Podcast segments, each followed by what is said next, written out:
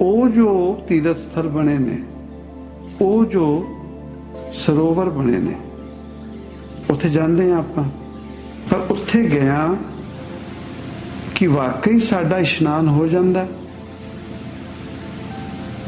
ਕਿ ਉੱਥੇ ਗਿਆ ਤੀਰਥ ਸਥਲ ਤੇ ਸਾਡੇ ਜੀਵਨ ਦੇ ਦੁਸ਼ਕਰਮ ਮੁੱਕ ਜਾਂਦੇ ਨੇ, ਮਿਟ ਜਾਂਦੇ ਨੇ।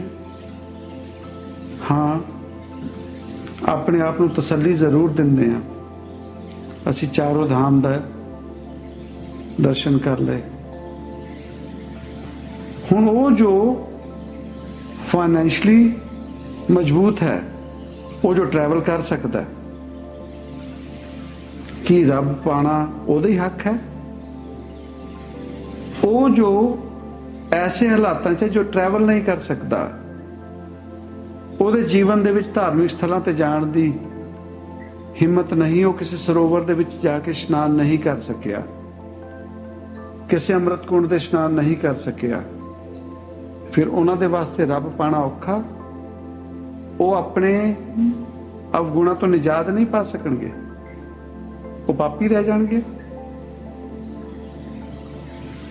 ਪਰ ਬੁੱਲੇ ਸ਼ਾਹ ਨੇ ਬਹੁਤ ਸੁਚੱਜੇ ਢੰਗ ਨਾਲ ਸਾਨੂੰ ਕਿਹਾ, ਕਹਿੰਦੇ ਕਿ ਮੱਕੇ ਗਿਆ ਗੱਲ ਮੁੱਕਣੀ ਨਹੀਂ। ਭਾਵੇਂ 100-100 ਜੁਮੇ ਪੜੇ ਆਈਏ।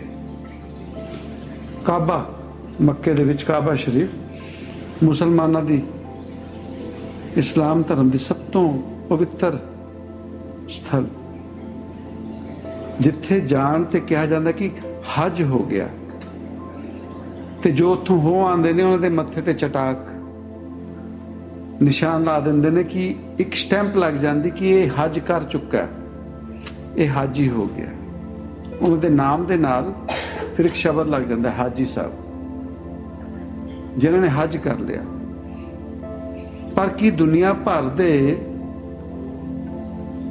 ਜਿੰਨੇ ਵੀ ਇਸਲਾਮ ਧਰਮ ਤੋਂ ਜੀਵ ਜੁੜੇ ਨੇ, ਕਿ ਇਹ ਜੀਵਨ ਦੇ ਵਿੱਚ ਸਾਰੇ ਹੀ ਉੱਥੇ ਹਜ ਕਰ ਲੈਂਦੇ ਹੋਣਗੇ? ਤੇ ਜਿਨ੍ਹਾਂ ਨੇ ਕਰ ਵੀ ਲਈ ਤੇ ਉਹਨਾਂ ਬਾਬਤ ਕਹਿਤਾ ਬੁੱਲੇ ਸ਼ਾਹ ਨੇ, ਕਹਿੰਦੇ ਮੱਕੇ ਗਿਆ, ਗੱਲ ਮੁੱਕਣੀ ਨਹੀਂ।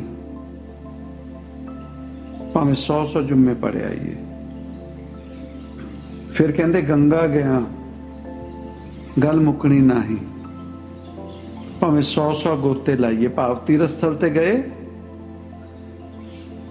ਉੱਥੇ ਜਾ ਕੇ ਇਸ਼ਨਾਨ ਕਰ ਲਿਆ ਅੰਮ੍ਰਿਤ ਕੁੰਡ ਮੰਨ ਲਿਆ, ਇਸ਼ਨਾਨ ਕਰ ਲਿਆ। ਉਹ ਤੋਂ ਬਾਅਦ ਫਿਰ ਕਹਿੰਦੇ, ਭਾਵੇਂ 100 100 ਗੋਤੇ ਖਾਈਏ।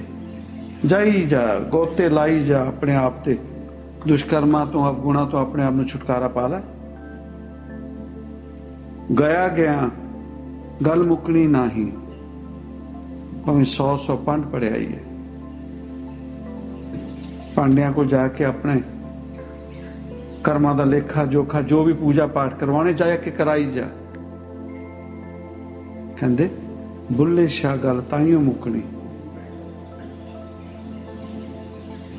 ਜਦ ਮੈਂ ਨੂੰ ਦਿਲੋਂ ਗਵਾਈਏ। ਹੁਣ ਇਹ ਮੈਂ ਕੀ? ਇਹ ਮੈਂ ਕੀ? ਤੇ ਜੇ ਉੱਥੇ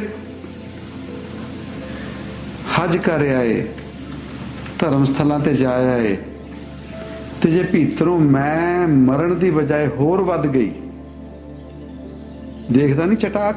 ਮੈਂ ਹਾਜੀ ਆ। ਦੇਖਦਾ ਨਹੀਂ ਉੱਥੇ ਮੇਰੇ ਨਾਂ ਦਾ ਬੋਰਡ ਲੱਗਿਆ। ਜਾ ਕੇ ਮੇਰਾ ਨਾਂ ਲੈ ਲਈ। ਜੇ ਕਮਰਾ ਨਹੀਂ ਮਿਲਦਾ, ਮੇਰਾ ਨਾਂ ਲੈ ਲਈ। ਤੇ ਫਿਰ ਇਹ ਤੇ ਮੈਂ ਹੋਰ ਵੱਧ ਗਈ।